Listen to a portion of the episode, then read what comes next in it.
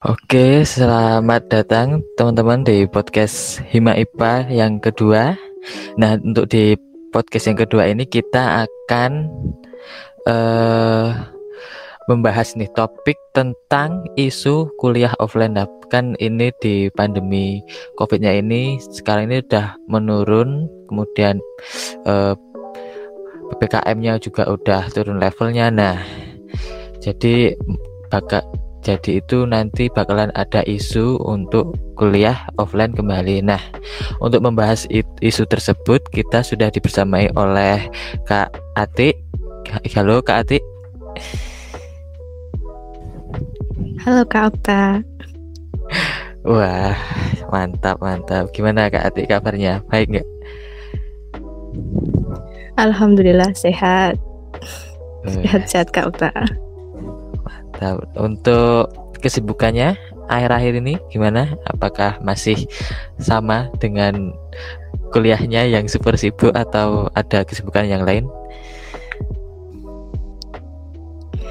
Oke, mungkin uh, hampir sama dengan mahasiswa lain ya kalau masalah kesibukan ya, apalagi di pendidikan IPA itu kan uh, dikenal dengan banyak laprak dan juga banyak tugas gitu ya. Apalagi semester 5 nih. Semester 5 itu um, tugasnya wow banget gitu lah ya. Jadi ya masih sama dengan yang lainnya lah. Uh, banyak tugas gitu. Wah, kayaknya kok ngeri banget ya ini kalau udah bilang semester 5 tugasnya banyak. Jadi kayak gimana gitu. Oke lah gak apa. Yang semua itu ada jalannya.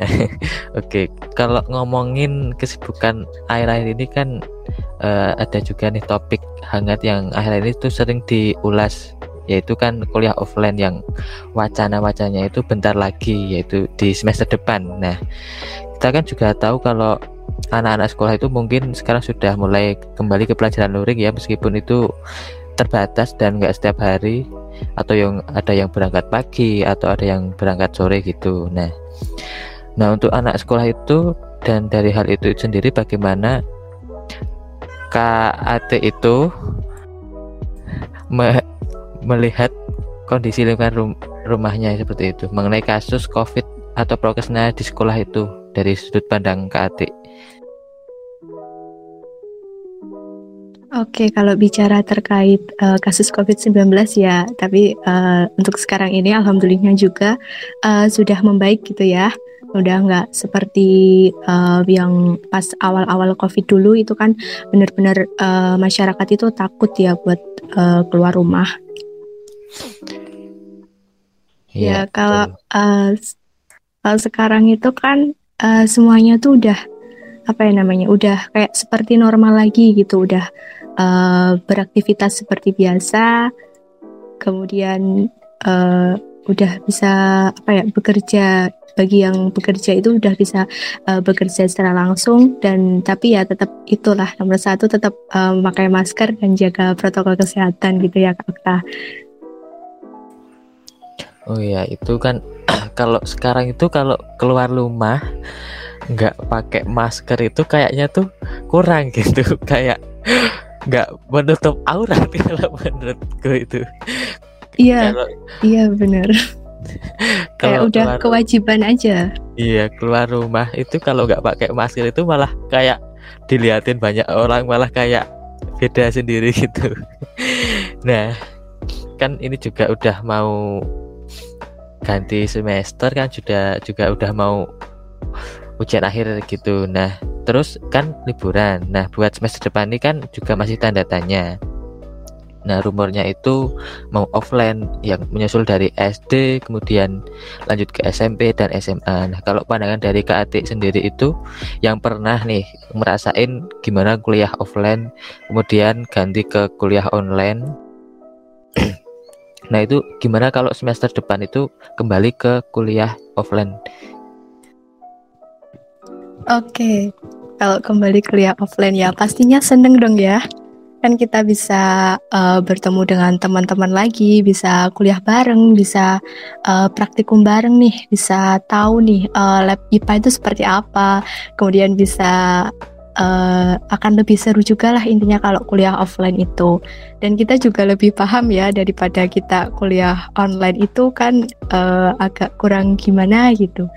Kemudian uh, rasanya kalau kita kuliah offline itu pasti juga akan uh, lebih terkenang gitu loh lebih terkenang kalau kuliah hmm. offline sih sih terutama iya. untuk uh, mahasiswa baru juga itu kan pasti uh, apa ya belum pernah kuliah offline itu kan pasti uh, mereka juga mengharapkan untuk uh, segera kuliah offline karena kan uh, mungkin mungkin dari mereka mahasiswa yang belum pernah kuliah uh, offline itu mungkin belum mengetahui nih uh, bapak ibu dosennya itu seperti apa. Kemudian mungkin bahkan mah belum uh, mengenal teman-teman sekelasnya secara langsung itu kan juga uh, bisa ya.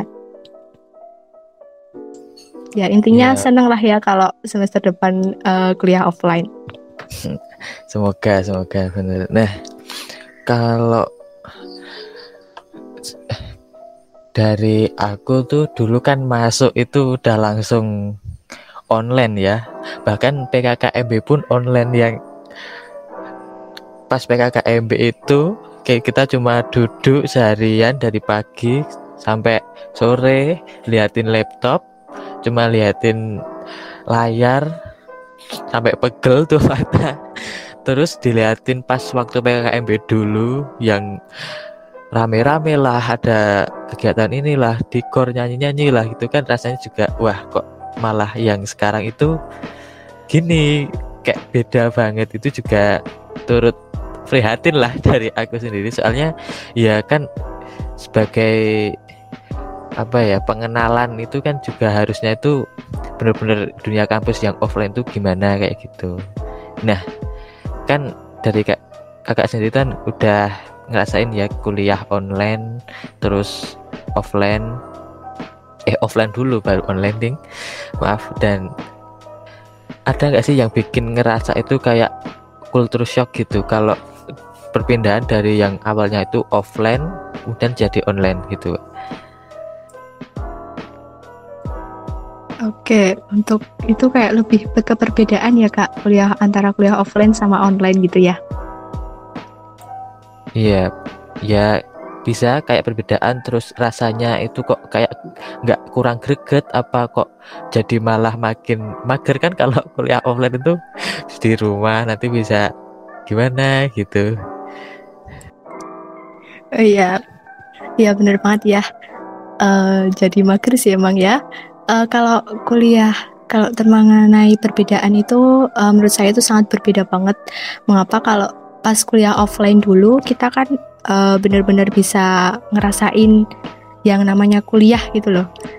Kita bisa uh, bertemu dengan bapak ibu dosen langsung, kita bisa uh, bertemu dengan teman-teman langsung, bisa kuliah bareng dalam satu kelas, uh, bisa praktikum uh, bersama, praktikum secara langsung, memegang uh, alat-alat praktikum itu secara langsung dan benar-benar apa ya namanya memiliki pengalaman secara langsung gitu loh dalam uh, baik itu kuliah maupun praktikum. Nah, kalau kuliah offline eh online kan uh, seperti yang Mas Okta bilang tadi kan kita hanya menatap layar laptop ya kita hanya menetap layar laptop atau layar HP atau komputer kita dari pagi sampai sore buat kuliah.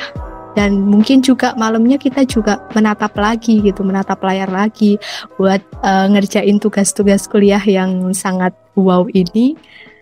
Uh, dan kemudian untuk praktikumnya juga itu kan uh, kalau uh, online itu kan kita uh, praktikum secara mandiri ya nggak sama-sama gitu dan itu hanya dapat dikatakan hanya praktikum sederhana karena kita hanya menggunakan alat-alat dan bahan itu yang seadanya yang ada di sekitar rumah kita gitu. Uh, kemudian ada juga nih yang cuma praktikumnya itu melihat video. Nah itu kan uh, gimana ya berbeda banget gitu loh. Kalau pas kita offline kita tuh bisa benar-benar tahu nih uh, oh ini alatnya tuh seperti ini. Oh uh, cara pegangnya gini. Kita bisa apa ya namanya praktek secara langsung. Tapi kalau hanya dengan video itu kan kayak kurang gitu loh. Kayak kita tuh cuma tahu teorinya aja. Yang praktiknya itu nggak dapet gitu kalau menurut saya. Seperti seperti itu kak Okta. Oke berarti kalau untuk kultur kultur shocknya itu mungkin nggak terlalu gimana banget gitu ya. Cuma kayak yang tadi kayak mungkin gregetnya itu kurang terus yang jelas tuh senengnya kurang. Kalau uh, mungkin sama tugas-tugasnya itu mungkin sama atau mungkin malah dirasa lebih berat. Soalnya aku sendiri itu dulu pas masuk terus baru semester awal udah online terus setiap mata kuliah pertama kalau yang pertama pertemuan pertama kan mungkin masih basa-basi masih nanyain alamat lokasi. Jadi saat itu mungkin mikirnya masih oh masih ya kuliah kayak di TV-TV san santai gitu. Nah terus kemudian setelah itu pertemuan kedua mulai nih pertemuan kedua yang mata kuliah pertama ngasih tugas. Oke okay lah tugas pertama mungkin masih kayak ya suruh nyari apa gitu dikit. Tapi kemudian yang mata kuliah kedua juga sama. Terus terus lanjut terus nanti di pertemuan selanjutnya nambah lagi. Jadi kayak kultur shocknya itu benar-benar kerasa kalau dulu soalnya.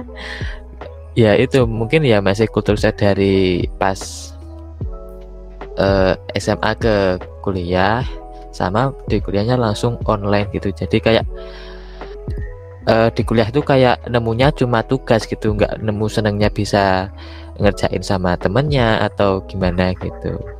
Apalagi juga tadi sama yang dibilang Kak Atik tadi tentang praktikum itu ya sebenarnya juga sama cuma ngeliatin video itu kadang cuma pakai simulasi itu kadang sebenarnya juga apa ya dibilang paham ya mm, paham dibilang enggak ya bisa juga enggak. Soalnya kalau pas di simulasi itu emang lancar tapi kalau pas udah ketemu barangnya asli emang kayak eh ini ya tadi yang gimana ya lupa mau gunainnya itu. Nah oke lanjut nih untuk kan kalau beneran beneran udah mau kuliah offline itu kalau dari KAT sendiri persiap persiapan apa yang harus dilakukan untuk menyambut kuliah offline nih mungkin semester depan ya. Nah mungkin bisa juga untuk tips buat pendengar podcast ini yang juga sama-sama akan segera menghadapi kuliah offline terutama untuk mahasiswa baru nih yang belum pernah sama sekali ngerasain kuliah offline. Oke baik. Untuk tips ya untuk menyambut kuliah offline kalau semisal uh, semester depan benar-benar offline. Oke, yang pertama mungkin uh, persiapin kesehatan sih ya, baik itu kesehatan fisik maupun kesehatan mental kita. Karena kan uh, apa ya kunci utama kita bisa kuliah offline tuh ya kesehatan yang nomor satu gitu ya. Uh, mungkin kalau terkait kesehatan fisik kita bisa mulai menjaga dari sekarang ya. Kita bisa uh, menjaga kesehatan, uh, mengatur pola hidup sehat, makan makanan yang sehat, tidur yang cukup, mungkin uh, bisa ditambah dengan minum vitamin dan juga uh, jangan lupa tetap uh, mematuhi protokol kesehatan. Nah, untuk kesehatan mental itu menurut saya juga perlu karena kan uh, kuliah offline dengan kuliah online itu kan sangat berbeda ya. terutama bagi mahasiswa yang belum pernah kuliah offline. Nah, itu kan pasti kalau uh, kuliah offline itu akan banyak uh, rintangan, akan apa ya, uh, banyak lika-likunya lah intinya banyak drama gitu ya di dalamnya. Itu uh, bisa saja membuat uh, mental kita tuh down gitu. Jadi kita harus menyiapin dari sekarang baik itu kesehatan fisik maupun kesehatan mental. Uh, kedua mungkin uh, harus bisa mengatur waktu sih. Mengapa? Karena kalau uh, kita kuliah secara offline itu kan waktu kita itu kayak uh, kita butuh waktu untuk kita berangkat dari sekolah eh dari rumah ke kampus baik itu pulang dari kampus ke rumah gitu. Berbeda dengan kalau kita kuliah online. Kalau kita kuliah online kan kita hanya uh, di satu tempat itu aja gitu. Dan mungkin waktunya akan lebih banyak yang pas online gitu ya. Makanya uh, kita juga harus menyiapin waktu sebaik-baiknya untuk bisa kita melaksanakan semua aktivitas kita itu secara maksimal. Jadi uh, kita harus tahu nih kapan kita harus belajar, kapan kita harus mengerjakan tugas, kapan kita harus main dan lain sebagainya dan kita itu juga harus intinya tuh bisa memanfaatkan waktu sebaik mungkin. Dan mungkin tips yang terakhir itu uh, ini ya uh, menyiapkan mungkin menyiapkan barang-barang yang harus dibawa saat kuliah, terutama uh, selama masih pandemi seperti ini, misal uh, membawa hand sanitizer, memakai masker, terus membawa cadangan masker, kemudian membawa perlengkapan makan dan minum sendiri, membawa uh, perlengkapan ibadah sendiri. Jadi uh, apa ya namanya sebisa mungkin tuh kita membawa alat-alat yang kita butuhkan itu uh, bawa sendiri gitu uh, dan kalau bisa menghindari meminjam gitu karena kan uh, masih uh, dalam keadaan COVID-19 ini kita juga harus uh, menghindari kontak secara langsung. Seperti itu kakak.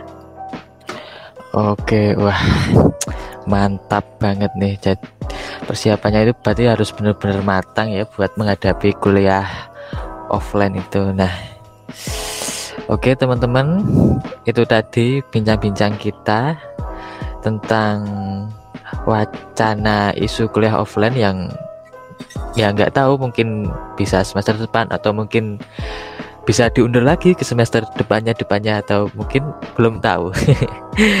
Oke, baik itu saja podcast kita hari ini. Sebelumnya terima kasih pada Kak Atik yang sudah membersamai kita di podcast Hima Ipa yang kedua ini.